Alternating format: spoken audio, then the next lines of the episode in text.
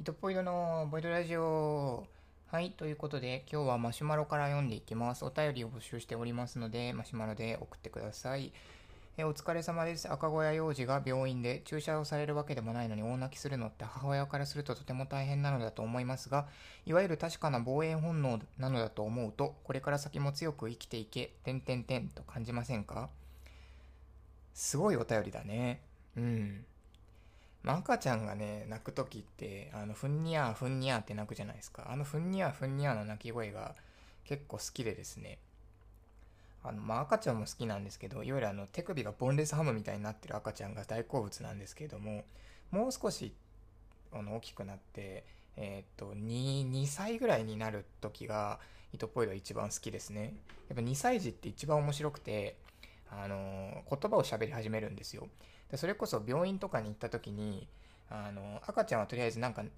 知らない人がいっぱいいたりとかいつもと違うとこに来たっていうので泣いちゃって まあ確かに防衛本能なのかもしれませんが2歳ぐらいになると言葉を喋るんですけど言葉がねあのいまいちまだそのなんだろうねはっきりとした、え、コミュニケーションができないので、え、マイナスの感情はマイナスの知ってる限りのマイナスの言葉でっていうのをすごくやるんですよ。叫ぶんですね。あのポジティブな言葉よりもマイナスの言葉の方が、えっと、日常生活ではあのたくさん使うんですよ。なんかそういうことを考えると、なんか反抗期って、あ、もしかしてそういうことみたいな、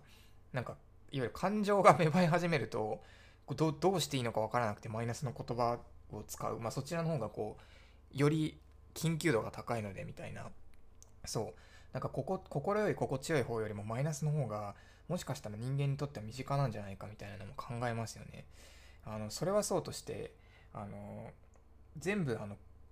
食べ物が悪くなると腐るっていうじゃないですか。例えばあトマト腐っちゃったねみたいな。でそれをこう真似してねちびっこがねくしゃってるって、まあ、くしゃってるって言うんですけどあのいわゆる好きじゃない良くないことを腐ってるって言うんだろ言うんだろうなって分かった子がもうやだお母さんくしゃってるみたいな。腐ってるってそんなそこまで言わなくてもいいんじゃないの？みたいな。えー、そういうようなエピソードが飛び出すのが2歳児なんですね。まあ、2歳児は最高ですね。皆さんも2歳児が周りにいたらね、もう究極にめでた方がいいですね。もうとにかくビデオ撮っといた方がいい。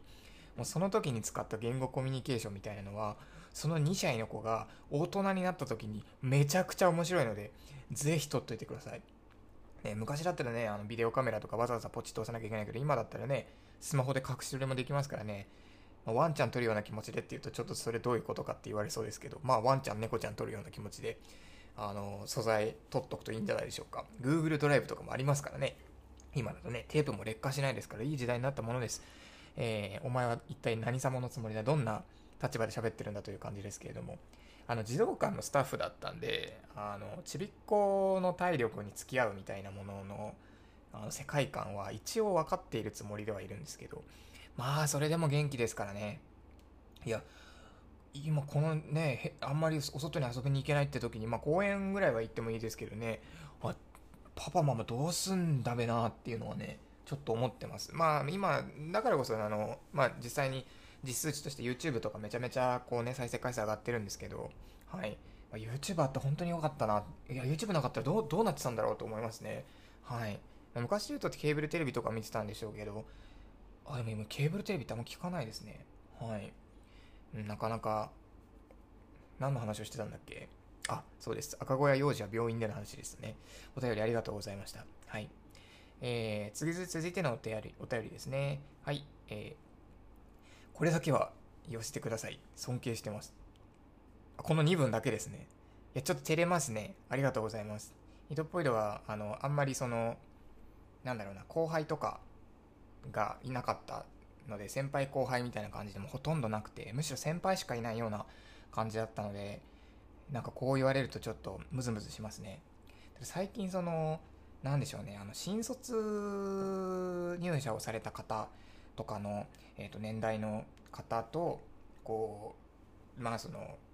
なんだろうね一緒にお仕事させていただいたりとかの機会が多くなってあ自分もやっぱりこの何て言うかちょっと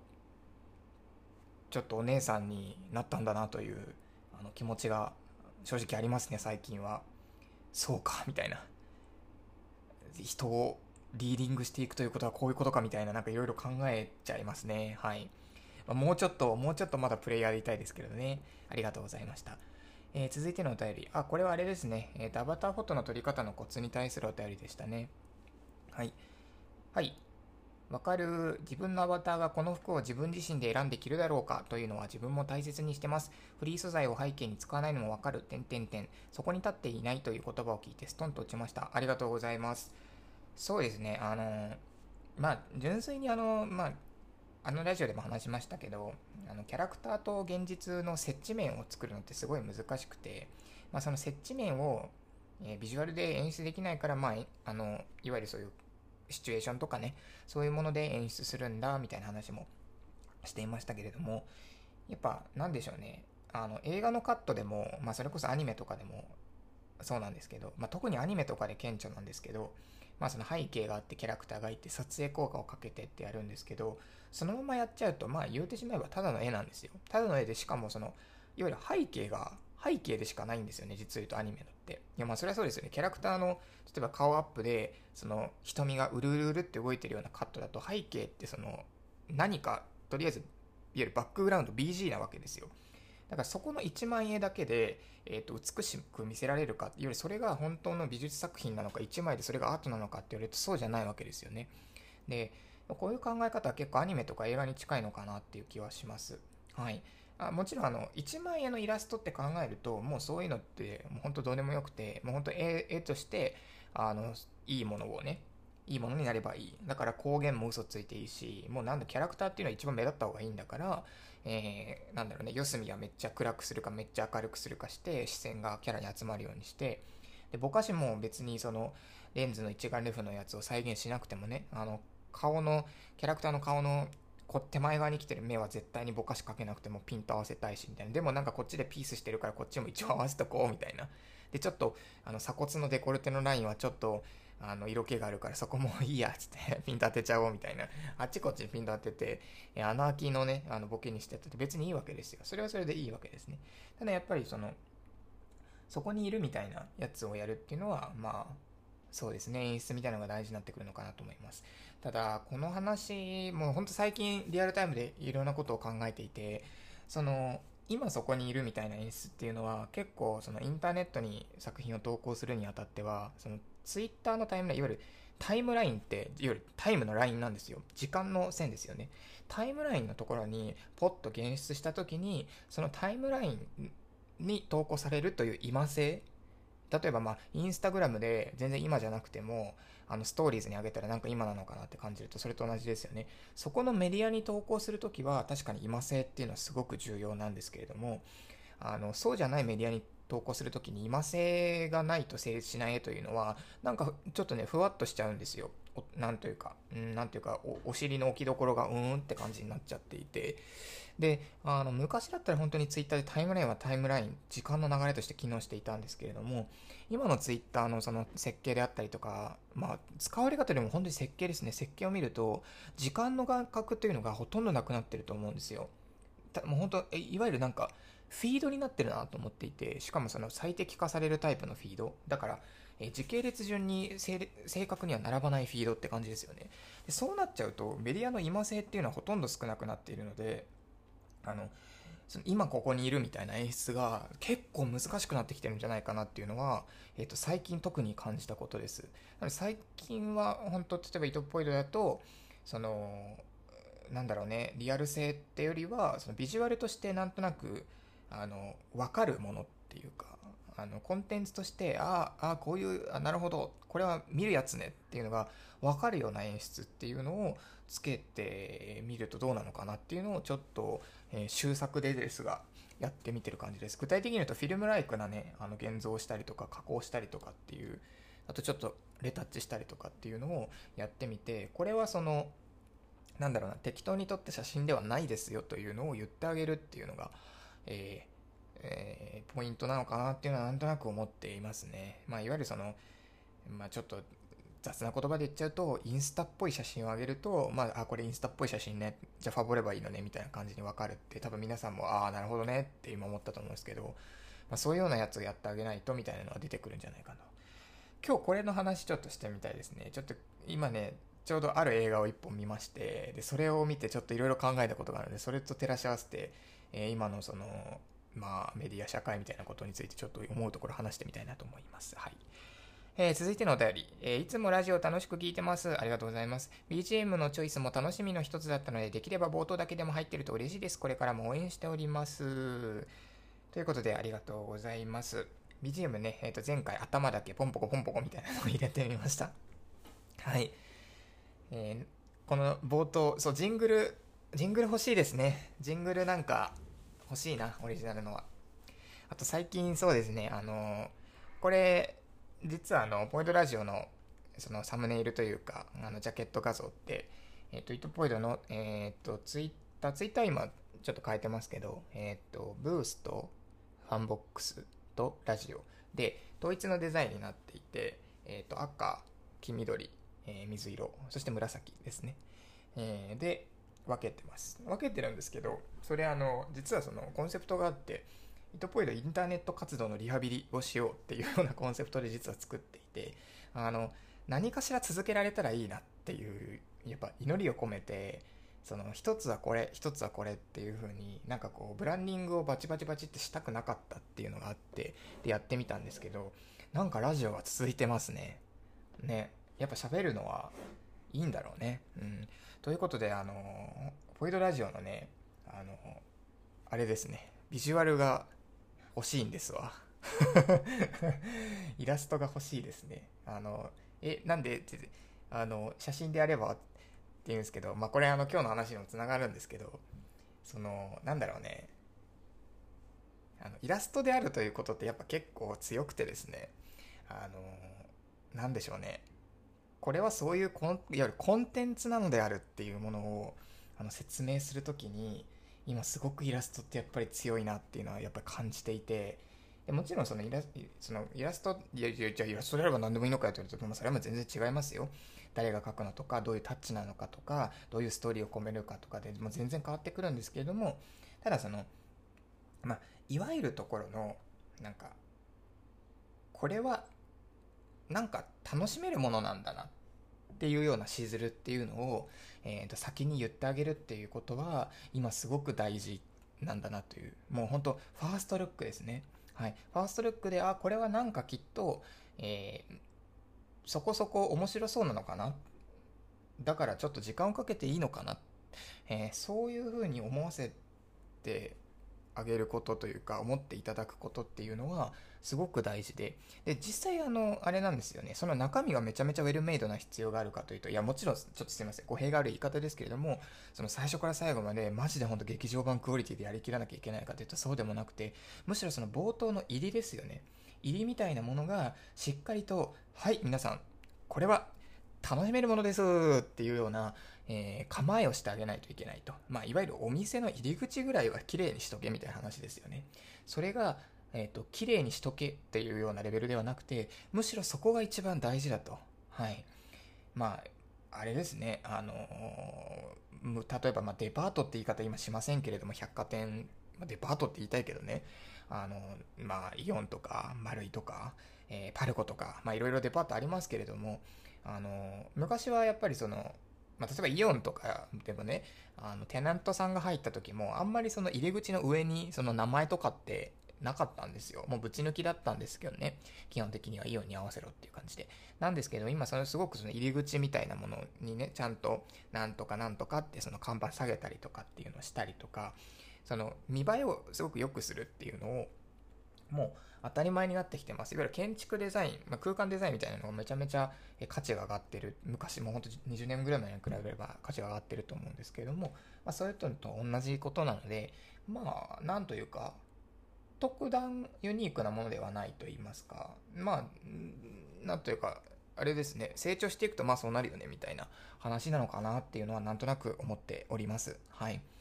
なので、ツイッターはツイッターでももうなんか、あの、もうほんと数ヶ月単位で別のサービスになっているよなっていうようなイメージがありまして、それをキャッチアップした上で、その、そこのジャンルが成長している。その成長の、まあ、いわゆるレベルですよね。あまあ、イトポイル最近ポケモンの例えよく使いますけど、まあ、いわゆる、えー、不思議だね、不思議そう、不思議花って、まあ、3段階まで進化するとしたら、今不思議そうなのかなとか、今まだ不思議だなのかなみたいなのを、それぞれの期間中で、えーと、キャッチアップしていくっていうのは、すごく大事なんじゃないかなと思っております。はい。まあ、そういうのもあって、なるべくやっぱいっぱいたくさんのものに触れたりとか、えー、ニュースをめちゃめちゃ見たりとかっていうのは、まあ重要かなっていうのは特に最近感じてます。もう変化が早いんでね。はい。ということで、お便りありがとうございました。15分間お便りでした。お便り送っていただけますと、えっ、ー、と、一生懸命、えー、読んでコメントしていきたいと思いますので、なんか、えっ、と、聞いてみたいこととか、すいません、お水飲んじゃいました。聞いてみたいとここととか、えっ、と、話したいこととかあったら、マシュマロ匿名で送れるので、えー、ぜひぜひ送ってください。マシュマロ糸っぽいとかで検索すると多分出ると思います。お待ちしております。はい、ということで今日お話ししたいのは、えーと、映画「空の青さを知る人よ」えー、2020年6月10日にブルーレイ &DVD が発売されましたまああれですね皆様あいみょんの、えー、同じ歌「空の青さを知る人よ」がテーマソングになっていることであの Spotify や YouTube Music など聞いてる方はああその名前そういえば見たことあるなって思い出したかもしれません、えーと、とこちらあれですねあのあの花ここ酒のあの監督とっていうかまあ、えー、座組ですね、えー、クリエイターメンバーで作った、えー、最新作となっております。えー、こちら、まあ、お恥ずかしながらその劇場でちょっと見逃してしまいまして、で、そういえば、はっと思い出して、えー、今調べてみたら、あの、Amazon ビデオですね。で、えっ、ー、と、770円でレンタルができるということで、あ、見ようと思って、えっ、ー、と、見ました。これ今見見終わってからこのキャスト見たんですけれど吉沢亮君吉岡里帆さんあと松平健さん松健ですよ。ああであいみょんと。なんかめちゃめちゃすげえ揃ってんなって和歌山紫音さんもいましたね。素晴らしいですね。ちょっとビビりました。はい。で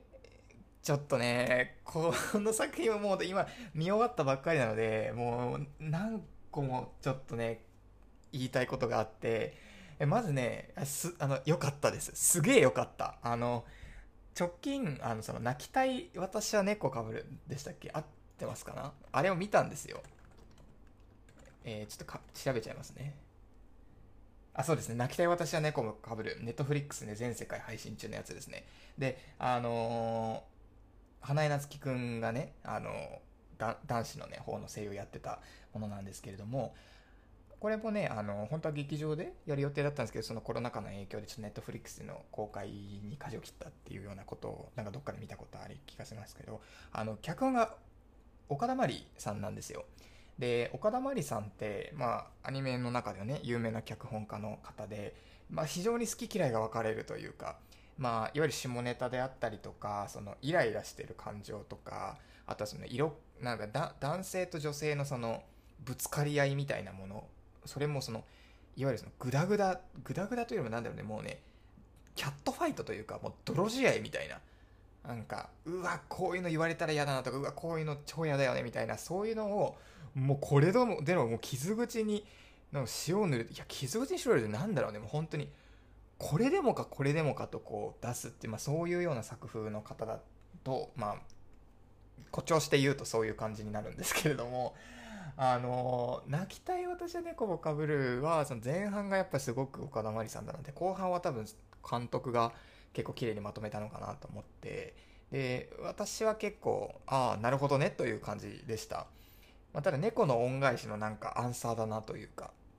っていうのは感じて、まあ、すごくやっぱ画面も綺麗で猫も可愛くていいなと思って猫の動きがすごい美しくてよかったんですけどそれで岡田真理さんのことをあーっと思い出してであそういえばそうだった見てなかったこれ！って言ってあの見たんですよ。で実はその「あの花とここ酒」に関してはその、まあ、ソニーグループがねアニプレックスさんがやってたっていうのも、まあ、もちろんあるんですけれどもあのお仕事でいくつか関わりが結構あってですねえっ、とそうですねここ酒の時はキャンペーンとかの手伝いさせていただきましたしあとはそのどちらにも共通するのがあの聖地巡礼ですね、えーと、埼玉県秩父市です。はい。えーと、こちらに関してはいろいろその、まあ、聖地巡礼のグッズ作らせていただいたりとか、えー、まあ、デザインさせていただいたりとか企画させていただいたりなんかイベントをね、えー、ちょっとお手伝いしたりとかっていうのがいろいろあってまあその埼玉県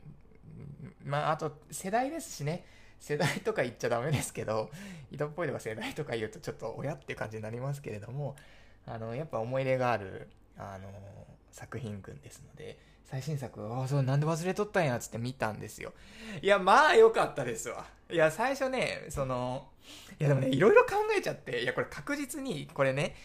アニメのね、アニメを作る時の企画書って結構そのターゲットっていうところをすごくザクザクッともうほんと言い切るんですよ。でね、このアニメ絶対ね、10年前にあの花を見た世代をターゲットにしますって絶対書いてあるはずなんですよ。もうね、ビンビンに伝わってきて、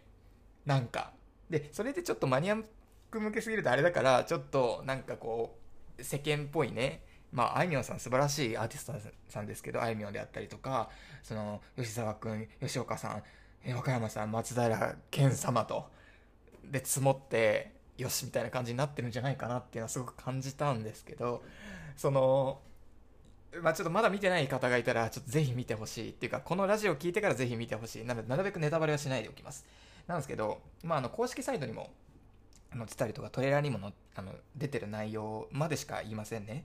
あの、いわゆるその、ヒロインというか、まあ、ヒロインという言い方もこの映画はちょっとあれかもしれないですけど、まあ、主人公の女の子がいて、で、その女の子、まあ、ベースを弾いてるんですけれども、まあ、実はその、その女の子にお姉ちゃんがいて、で、えっ、ー、と、お姉ちゃんとその女の子で2人暮らしで住んでるんですね。あの、お父さんとお母さんが、えっ、ー、と、ちょっと昔亡くなってしまってみたいな。で、えっ、ー、と、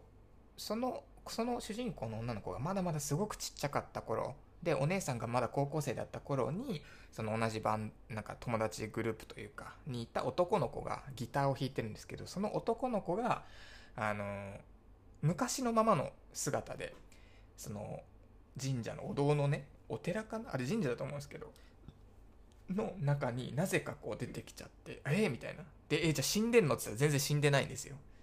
はい。で、生き量って言われたり、ね、生き量なのかみたいなこうこと言われたりするんですけど、ストーリーの中で。で、その昔の、いわゆるその、ちょっと主人公が憧れてたね、主人憧れてた昔ってもう本当ちっちゃい子ですよ。ちびっこの時にあの憧れたお兄ちゃんみたいなのが、その当時のまま自分と同い年ぐらいの、えー、時でこうやって出てきて、で、そのお兄ちゃんと、その、まあ、お姉ちゃんもやっぱあるわけです。で、お姉ちゃんはもうね、13年かな、経っててしまって、もう大人になっちゃってるわけですよ、と。で、そしたらその、えー、男の子、えー、あの当時の姿のまま、そのお堂の中で現れた、その生き量みたいな男の子が、大人になった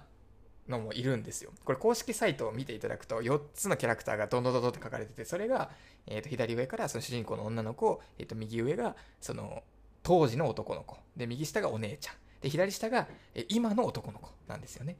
で、そう、その、十何年が経ったっていうような、あの、この設定、そしてあの花で空の朝ですよ。もう完全に合わせてきてて、くーってなりましたね。はい。なるほどね、と。で、でも普通にこう、企画として考えると、ちょっとマニアックになるんじゃないのとか、大丈夫みたいな感じになったんですけど、いやもうそれはもうほんと素晴らしく綺麗にまとまっていて、てか、かなり綺麗にまとまってましたね。はいも。ものすごく綺麗にまとまっていて、で、カタラシスの置きどころも、あそっちだんだみたいな。あでもまあそうだよねみたいな。確かにみたいな。だから非常にその見た後が気持ちいい映画でしたね。はい。でねねここで何をいや今日これであらすじをもう語ったってことでちょっとぜひ見ていただきたいんですけれどもあのその10年経ったとか10何年10ちょい経ったっていうのがあ確かにみたいな。でただ10年前とかに本当に10年そうだよね。10年、まあ、もう、10年は経ってないのかな。あれちょっと待って、あの花でちょっとウィキ見ていいですか？あの花、あ、ごめん、アニプレックスじゃねえや。A1 ピクチャーズか。あ、でも、そうか、ソニーグループ入ってたわ。ノイタミナ枠だ。いつ？いや、ん？いや、2011年ですよ。いや、やっぱ10年なんだよ。やっぱ合ってた合ってた。そうそうそうそうそうそうそう。でね10年前のその主人公の女の子が出てきてその女の子がまあちょっと気が強いんですよ。でねもうなんかうるせえみたいな感じでまあまあよくあるそのまあ主人公の成長物語でその最初はなんかすごいツンケンしてるけどだんだんだんだんちょっと優しくなっていくみたいなよくある構図なんですよ。で岡田真理さんってそのツンケンのままマジでツンケンをもうゴリゴリに人を傷つけるんですよね。そのツンケンキャラが。もうしかも全員ツンケンキャラみたいな。めちゃくちゃお互いにナイフで切り刻み合ってうわーって血が血がブシャーって出るのをキャッキャッキャッキャッキャッキャッって喜ぶみたいなのがその岡田真理さんなんですけれども。あのまあ今回はねその要素は結構少なめでだから実は私結構ねあの結構その食らっちゃうタイプなんですよ。作品とか何かを見た時のちょっと感受性感受性が豊かっていうとちょっとなんかちょっと自分で言ってるっぽくてちょっとあれなんですけど昔からちょっとその気がありましてえっ、ー、とそうなんですよ。なんで結構苦手だったんですよね。だからその映画とかで例えば子供がね何かこう本当は押しちゃいけないボタンを押しちゃったりとかしてトラブルになったりとかってあるじゃないですか。いわゆる子供の純粋さと無知さを使ってあのストーリーを転がしていくタイプのえー、脚本ってあると思うんですけど、人っぽいとそれがめちゃくちゃ苦手で、なぜかというと、わーってなっちゃうので、もうすごくもう、見てられなくなっちゃうっていうのがあるんですね。で、これもそれ系かなと思って、ちょっと構えてたんですけど、まあ、そんなことはなくて、もう本当に気持ちいい、本当に気持ちいい映画でした。で、あと音楽の力もありますね。てか、あいみょんさんの空の青さを知る人よという歌が本当に良いです。すごくいいですね。あもちろんそのこの映画の内容それそのままを表してるかというとそうではないんですけどでも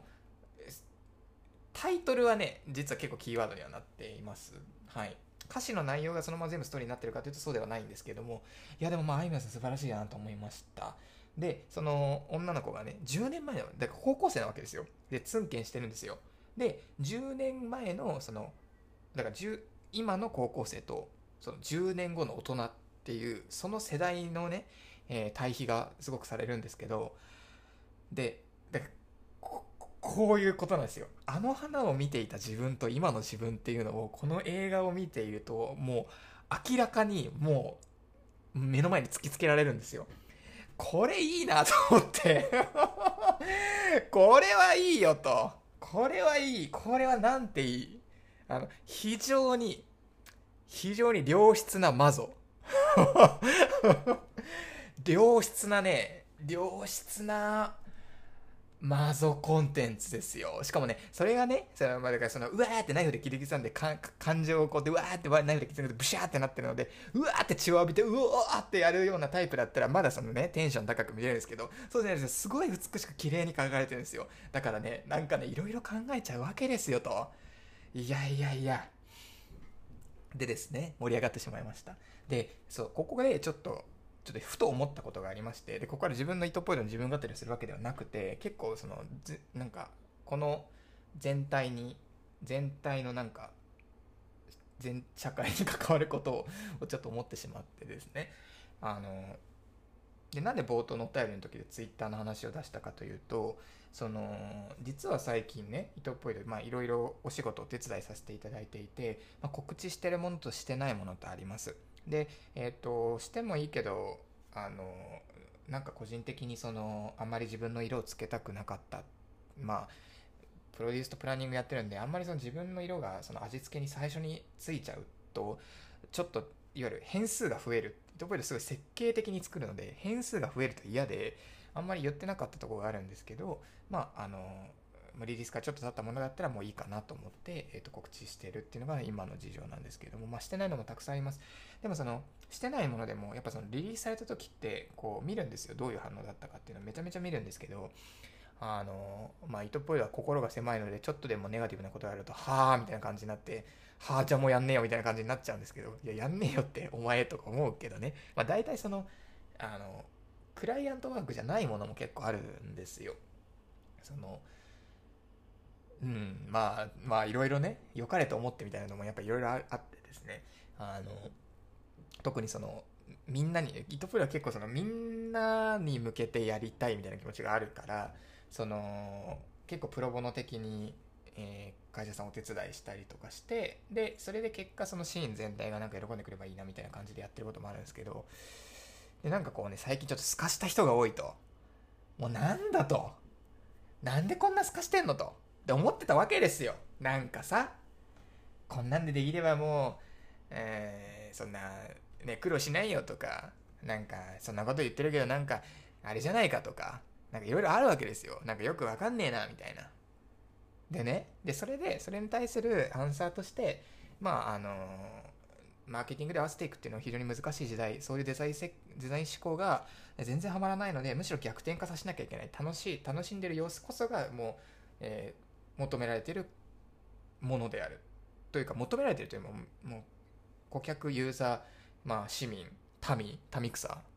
人の子ら。人の子らは自分が欲しいものとかやりたいことというのが分からないからむしろそれを、えーハーメルの笛吹きのように楽しんでいる様子を見せてじゃないともう引っ張ってこれないよね。もうものすごく細分化してるからみたいな。っていうのが、えー、と前回のポイドラジオの結論だったんですけどなんかねちょっとねいろいろ考えちゃったのよ。なんかそれはなんかめちゃめちゃかっこいい言い方した言い方なの。本当になんかなんだろう理論的にその何どんなやつでもその考えるきっかけになるようなその、まあ、いわゆるガイドラインですかね、フレームワークですね。考えるフレームワークとしては前回の結論が正しいんですけど、なんかね、いろいろ考えちゃったの。なんかそこまで難しく考えるのはまあ別にいいんだけど、いいし、その何かプランニングするときはそこから考えた方がやりやすいっていうのはあるんだけど、なんかさ、自分がさ、10, 10年前の自分とか思い出してみてくださいよと。高校生とかよ。高校生の時とかにさ、なんかさ、目の前に出てくるものさ、みんなさ、ケッってやってなかった？もうね、糸っぽいこれじゃないかなと思ってあの、ねえ、だってさ、中学生とか高校生がさ、純粋なわけないじゃん中学生、高校生が純粋なわけないのよ。だって受験とかもさ、さ、で3年間ずっと受験だ、受験だ、就職だ、うわって言われててさ、で、その上でさ、で、なんか自分のでき、なんか理想とさ、現実とのギャップにうえってなっててさ。で部活の中でのなんかヒエラルキークラスの中でのヒエラルキー誰と誰が付き合って付き合ってないとかさ。ねえ彼氏から LINE は返ってこないわみたいな。付き合って3日でなんか別れることになったとかなんかもういろいろあったじゃん。そう。あのさ高校生はさ目の前に来るものみんなすかすよ。みんな腐すよ。それじゃねえかなと思ってそのバーってね見たのよ。そしたら大体やっぱめっちゃ若いのよ。あこれだと思って。なんか反応をあのクローリングしてそのねテキストだけ抽出してくるとふーんって感じになるけどなんかその言ってる人の例えばアイコンとか名前とかその普段のツイートとか全部バーってちゃんとちゃんと見るとやっぱそれぞれね全然違う生活してるなって当たり前なんですけどね。当たり前なんですけどそのなんだろうねオーディエンスがでかければでかいほどやっぱ見えなくなってくることって結構あるなっていうのをすごく感じてでうんなんかそう空の青さを知る人を見てやっぱすごく思ったのがそうもう10年経ってるんですよ。あの頃の自分から10年経っているっていうことをえー、っと、まあ、最近もそのやっぱりそのね、あの、まあ、ありがたいことにその、えー、自分よりもね、えー、ちょっとおいくつか下の世代の方とお仕事させていただいて、まあ、いろいろ、なんとなく最近気づいてたことなんですけど、あれって、もしかして、私たち、大人ってやつですか？今？みたいなことを感じてしまったわけですよと。え、マジ？みたいな。で、ちょっとあの花を見てた時とか、ねえ、だって、10年、いや、10年後の8月また出会うことを信じてでしょ？来年の8月、あの花から10年後だけど、どうする？俺たちどうする？いや、ほんとそういうことですよね。で、10年前の時にさ、今見た時10年前の自分今の自分をさ10年前の自分が見てさ今の自分のツイッターとかをさ昔の自分が見てなんて言うかっつって100%腐してたよね。もうめちゃめちゃ腐すよね。もう腐すことしかできなかったからさもうなんかくたーみたいな感じでさめちゃめちゃ腐すじゃん。いやそりゃそうだよと思って。でさその自分の好きなものとかに対してはさもうそれしかよりどころがないわけよ自分のアイデンティティが。だって何にだって一番になれないし何にだって何も形にもならなかったからさせめてせめて小さな井戸の中の自分の好きなものに対しては一番でいたいと。そのねせめて上から言いたいと。そう思ってたじゃん俺たちみたいな。で本当にこれだと。もういろいろ考えちゃいましたね。いやもうもう、空の青さを知る人ぜひ今見てほしい。で特に夏が近くなってきたからそのあの花を想起するのにぴったり。ぴったり。これね8月とかに見ちゃうとねああもうああもう10年経って8月も終わりか。あもう終わったな俺。みたいな感じで感想になっちゃうんですけど今見てほしい。まだギリ間に合うから。いやほんとベストなタイミングで見れたなと思ってね感動しております糸っぽいよ。いやーよかったです。でこの作品のいいところはね絶対に二次創作がないことですね。はい。完結してるっていうところがいいなと思ってまして。あのこういう形もやっぱあいいよねっていうのはね思いました。なんかまあやっぱりその世代的にやっぱニコニコ動画 YouTube が生まれて鈴宮春日が違法アップロードされててでニコニコ動画が生まれてで御三家があってみたいなねそのそういう NG 創作と言われるようなものをねめちゃめちゃカルチャー的に感じて感じ取ってきた時代ですけどあの冷静に考えてみると今 NG 創作って非常に難しいなといわゆるそのプラットフォームがバラバラになってるじゃないですか。例えばイラスト一つあげるんでも Twitter の方がよくね？みたいなのあるわけですよ。ピクシブ、ニコニコ星が、えー、お絵か掲示板、個人サイトいろいろありまして、タンブラーとかもありましたね。いろいろありましたけど、なんかもう Twitter でよくね？みたいな。で、Twitter でもなんかいまいちだな、みたいな。じゃあどうすっぺ？みたいなのが、こう今なわけじゃないですか。で、とりあえずちょっとなんかもうわかんないからツイッターかなみたいな感じになるわけですよ。で、ツイッターの方がね、あの数字も多かったりするしね。でもね、なんだろうね。冷静に考えてみてくださいよ。その昔か昔のツイッターのなんだろうねなんだろう例えば1万5万フォロワーか有名人とかだとねで5万フォロワーとかいたわけじゃないですか今の5万フォロワーと昔の5万フォルダーのフォルダーじゃないフォロワーねの価値って価値というよりも中身って全然違うなと思っていて昔って例えばそのリテラシーの高い層かもしくは全く自分と同世代とかなわけだったわけですよ。で今って考えてみるとそうなんですよ。いやこれ一つの例ですけど一つの例ですけど冷静に聞いてくださいね。目の前に来たもの全てを腐すキッズ。もうめっちゃ多いわけですよ。でこれ別に若い子若いからキッズって言ってるわけじゃありません。例えばヤフーヤフートピってあるじゃないですか。あのこの世の地獄。あのコメントでめっちゃ腐す人がいっぱいいるおじさんおばさんが暇つぶしのようにやってる人。あれも合体してるわけですよ。で多分母数的にはその合体その草し草し草しの民。草真鍮草地草真鍮の方がこの世のボリュームって多いわけですよそれはそうですよねえー、っと私たちインターネットの民がバカにしていたテレビのワイドショーを見てなんかテレビに向かってね、あもうこの芸能人は良くないみたいな感じで言ってた人いるじゃないですか。あれと全く同じことですよと。っていうことかと思うと、なんかその細かいことを気にしてても仕方ないなっていうのはなんかいろいろ思いました。まあ、いろいろ思ったし、逆に言うと、そういう人たちが喜ぶコンテンツは、あ、そっか、違うなってっていうのも分かりました。だから一つもの作るときに二つの顔を作っておけばいいなと思いました。純粋に、純粋に腐さない人と腐す人その人に向けてね、腐す人に対する対処なんてめちゃめちゃ簡単ですから。めっちゃ簡単よ。だって何言われても腐すんだったら、あの、それってすごく想像しやすいってことなので、あの、自虐に入、下から行って、自虐で下から入ってもいいし、ちょっと遠い上から行ってもいいし、てか違う世界のものってやってもいいし、あの、これ簡単。すごく簡単。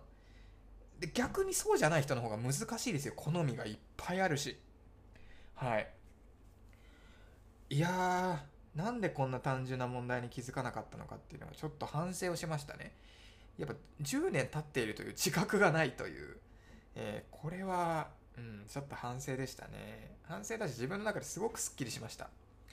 なんか、よくわかんないまま、そのターゲットはちょっと若い人向けで、みたいなこと言ってたんですけど、今まで私が言ってたターゲットは若い人向けでって言ってたのは、多分ノリとテンションのことしか考えられてなかったなと思いました。クリエイティブのね、ノリとかテンションとか。その人たちに伝えるとか、その人たちに届ける時の、やっぱりその言い方とか、パッケージング、伝え方とか、どういうような顔して見せてあげるかっていうのはすごく重要だなと。で、そういう意味でね、あの映画の話に戻りますけど、空の青さを知る人よは、あの非常によくできていて、だからアニメが好きな人にもそのあの花ここ酒のね、クオリティ、あのクオリティであの、え群像劇ででそれぞれのキャラクターがちゃんと立っていてでちょっと揉め衝突もあってで美術も綺麗でで、えーと、秩父をね舞台にしてて、まあ、聖地巡礼みたいなニュアンスも出してみたいな。既存のお客さんも満足させつつ例えばもうねだって吉沢君吉岡さんとかでポンポンって並べられてさしかも主題歌あいみょんですよ。そしたらさまず腐さないじゃん。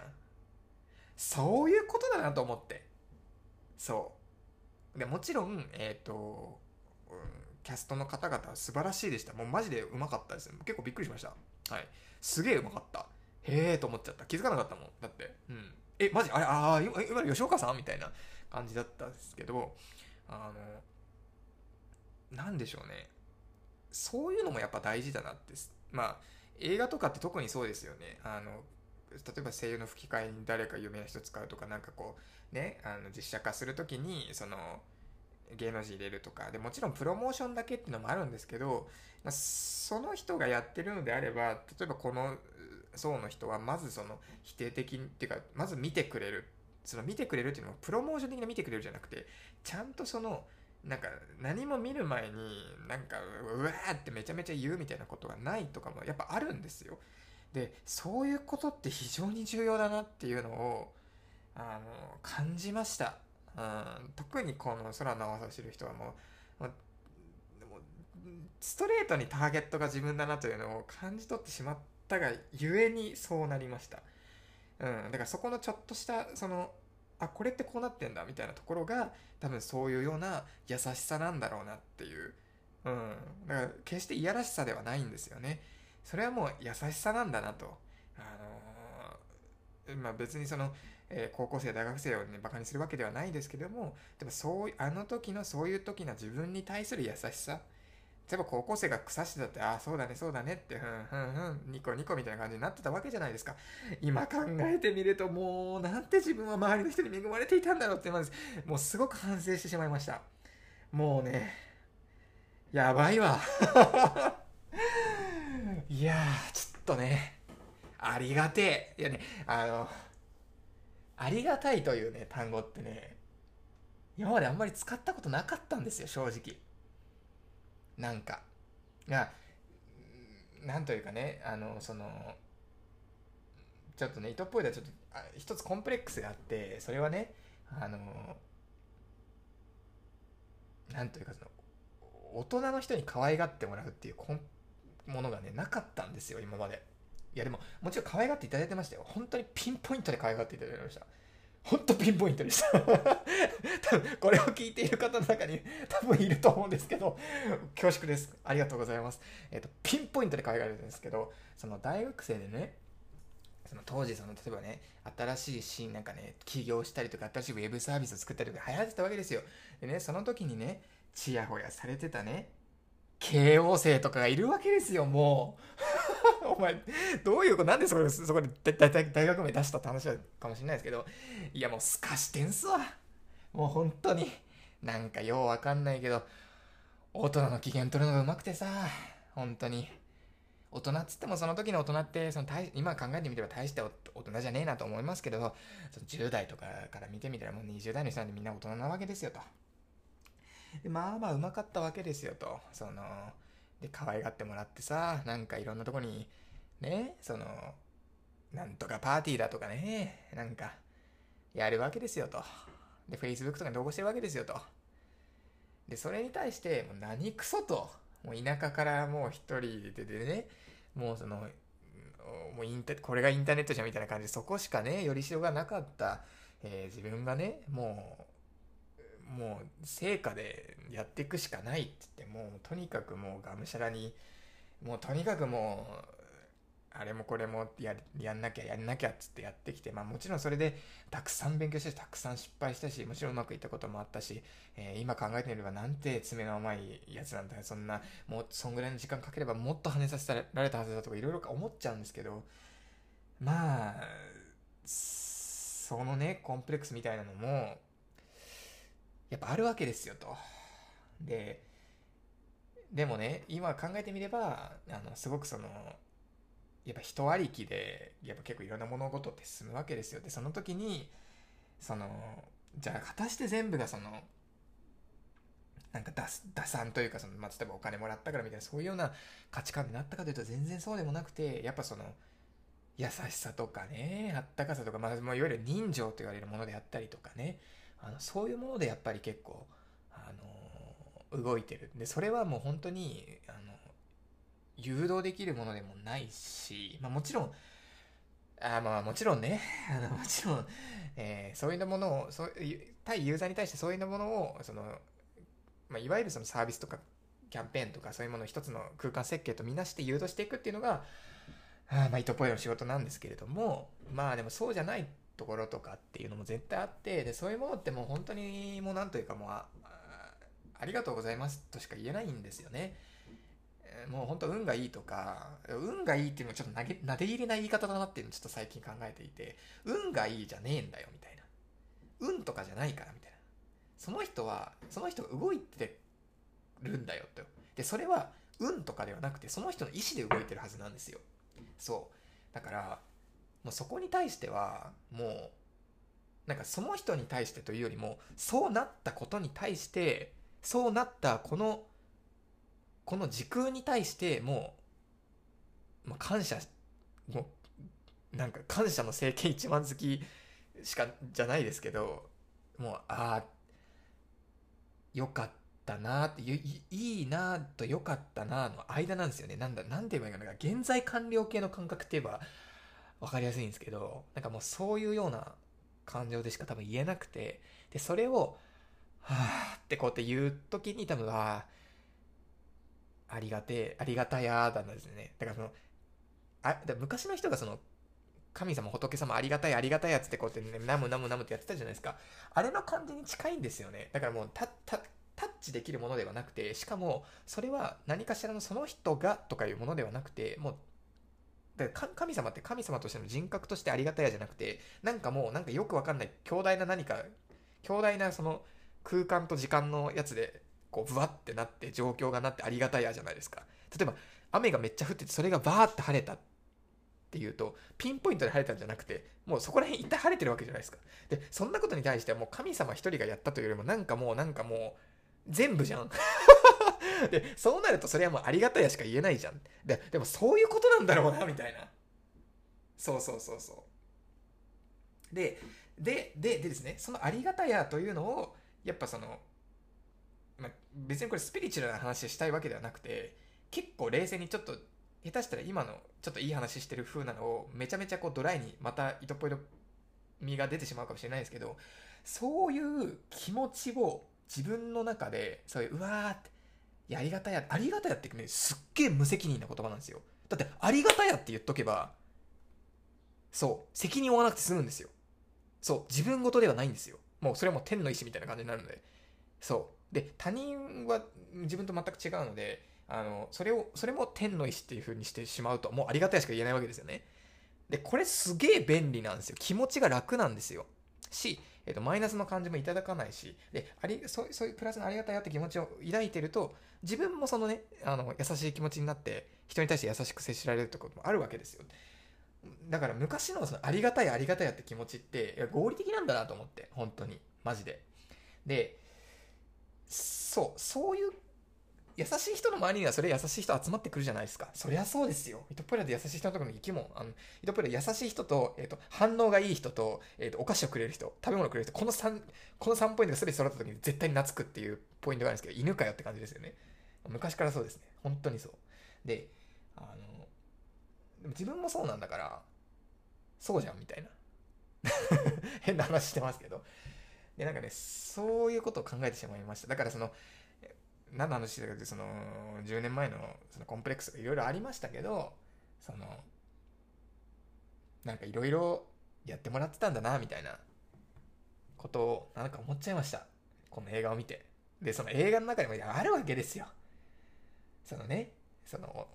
両親がね、亡くなってしまって、あの、姉妹二人で暮らすようになって、で、お姉ちゃんは、まあ完璧にいつもやってくれたけど、実は、みたいなところもあるわけですよ。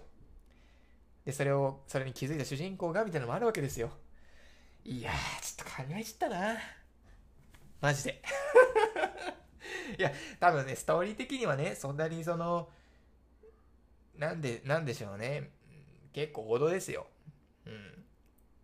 まあ、その、一部ファンタジー要素ありますよ。その、生き量みたいなね。あるんですけど、そう。なんかそういうことあるなと思いました。いや、そう、だから、なんかその、なんでしょうね。だからもう、高校生とかね、のタイミングってその、何かやってもらってもわかんないんですよ。自分もわかんなかったね、そういえばね。まあでも、イトプロの場合は結構その、あんまり人と関わってなかったっていうのもありますし、高3バチクソ不登校決めたし、そうですね、ずっと一人、マジモンの一人だったし、家族ともそんなにっていう感じだったので、まああんまり、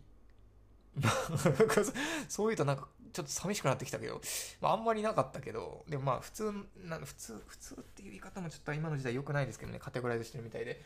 まあその、いろんな人の、がいて、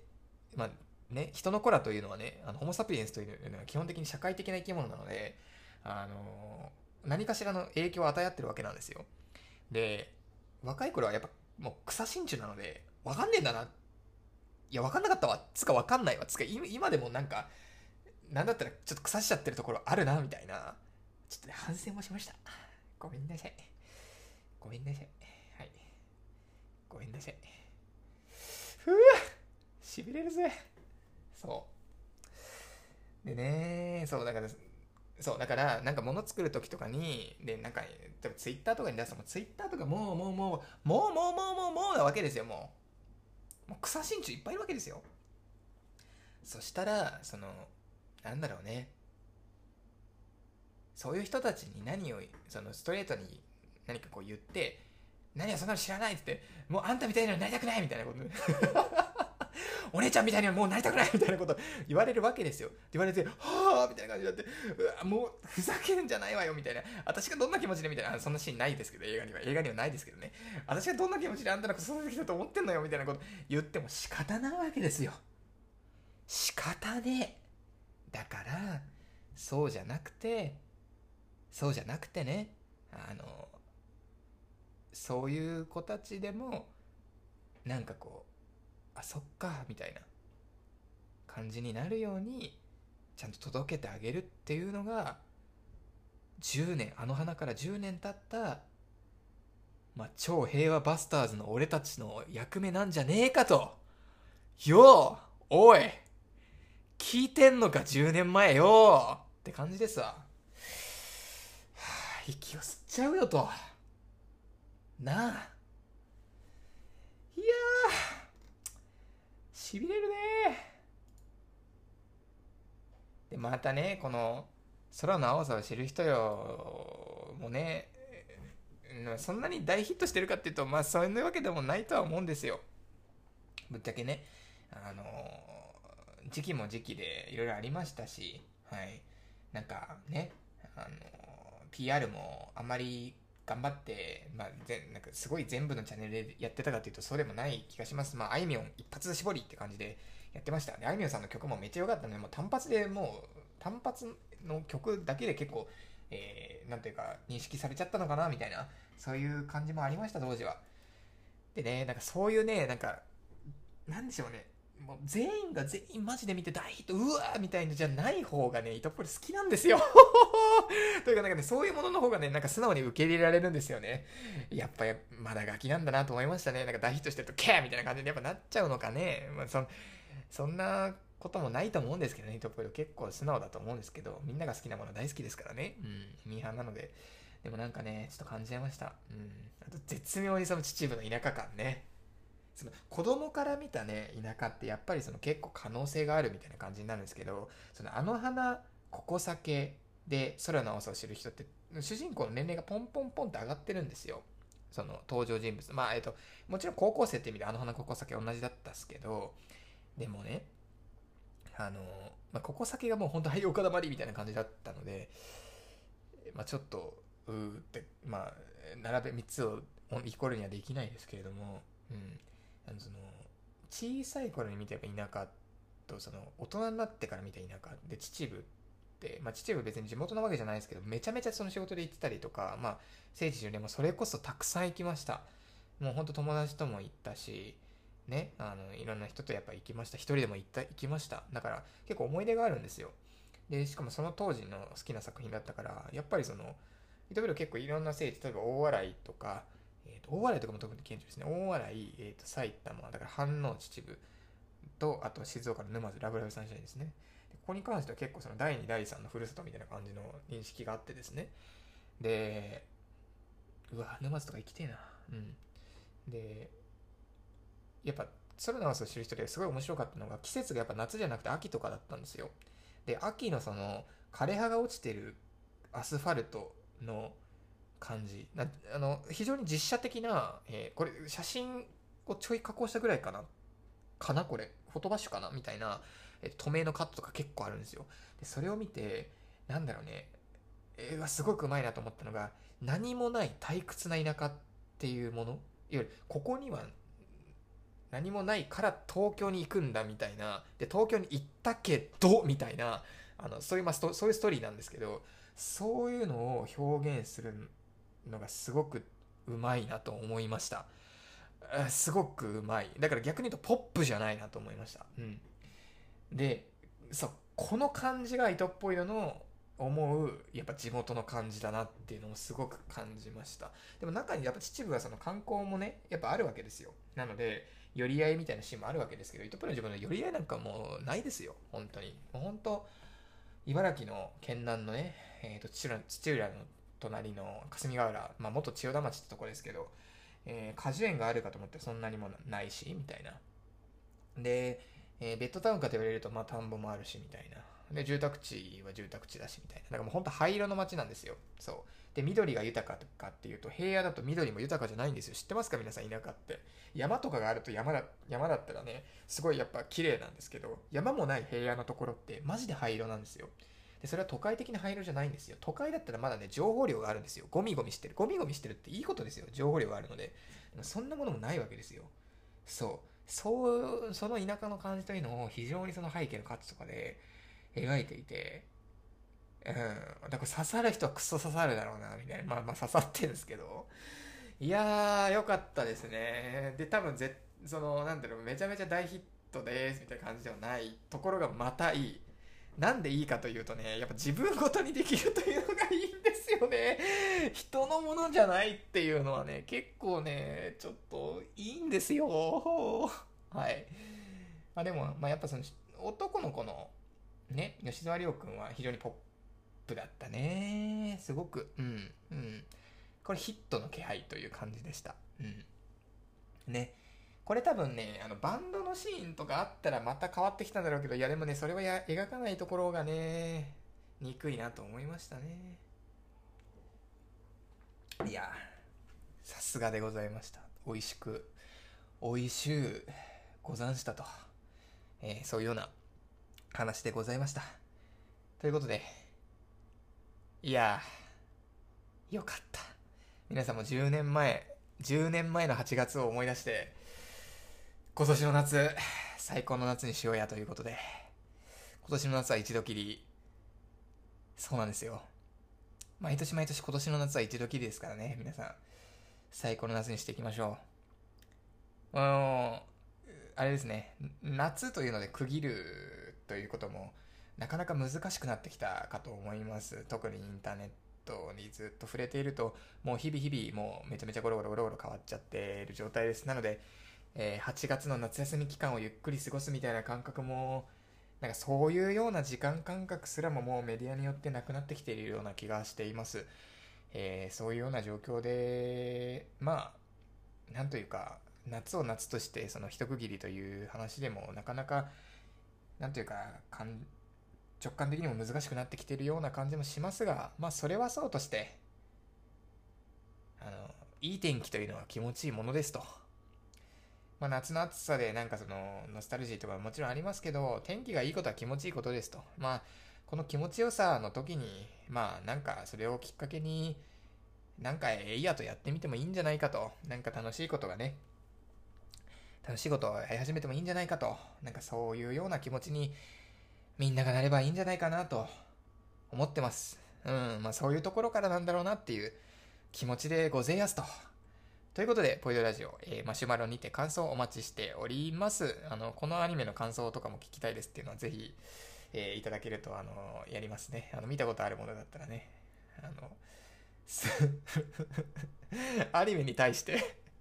自分ごとからが激しすぎると、お前のものじゃねえと、あの、いうツッコミも多分ね、持ってる方もいらっしゃると思いますけど、うるせえと。うるせえうるさいって、お姉ちゃんみたいなになりたくないダタタタバタンあ、私こんなこと、こんなことが言いたいわけじゃなかった10年前のピュアな気持ち、えーそのままでね、ぜひ言いましょう。はい。ということで、ポイドラジオでした。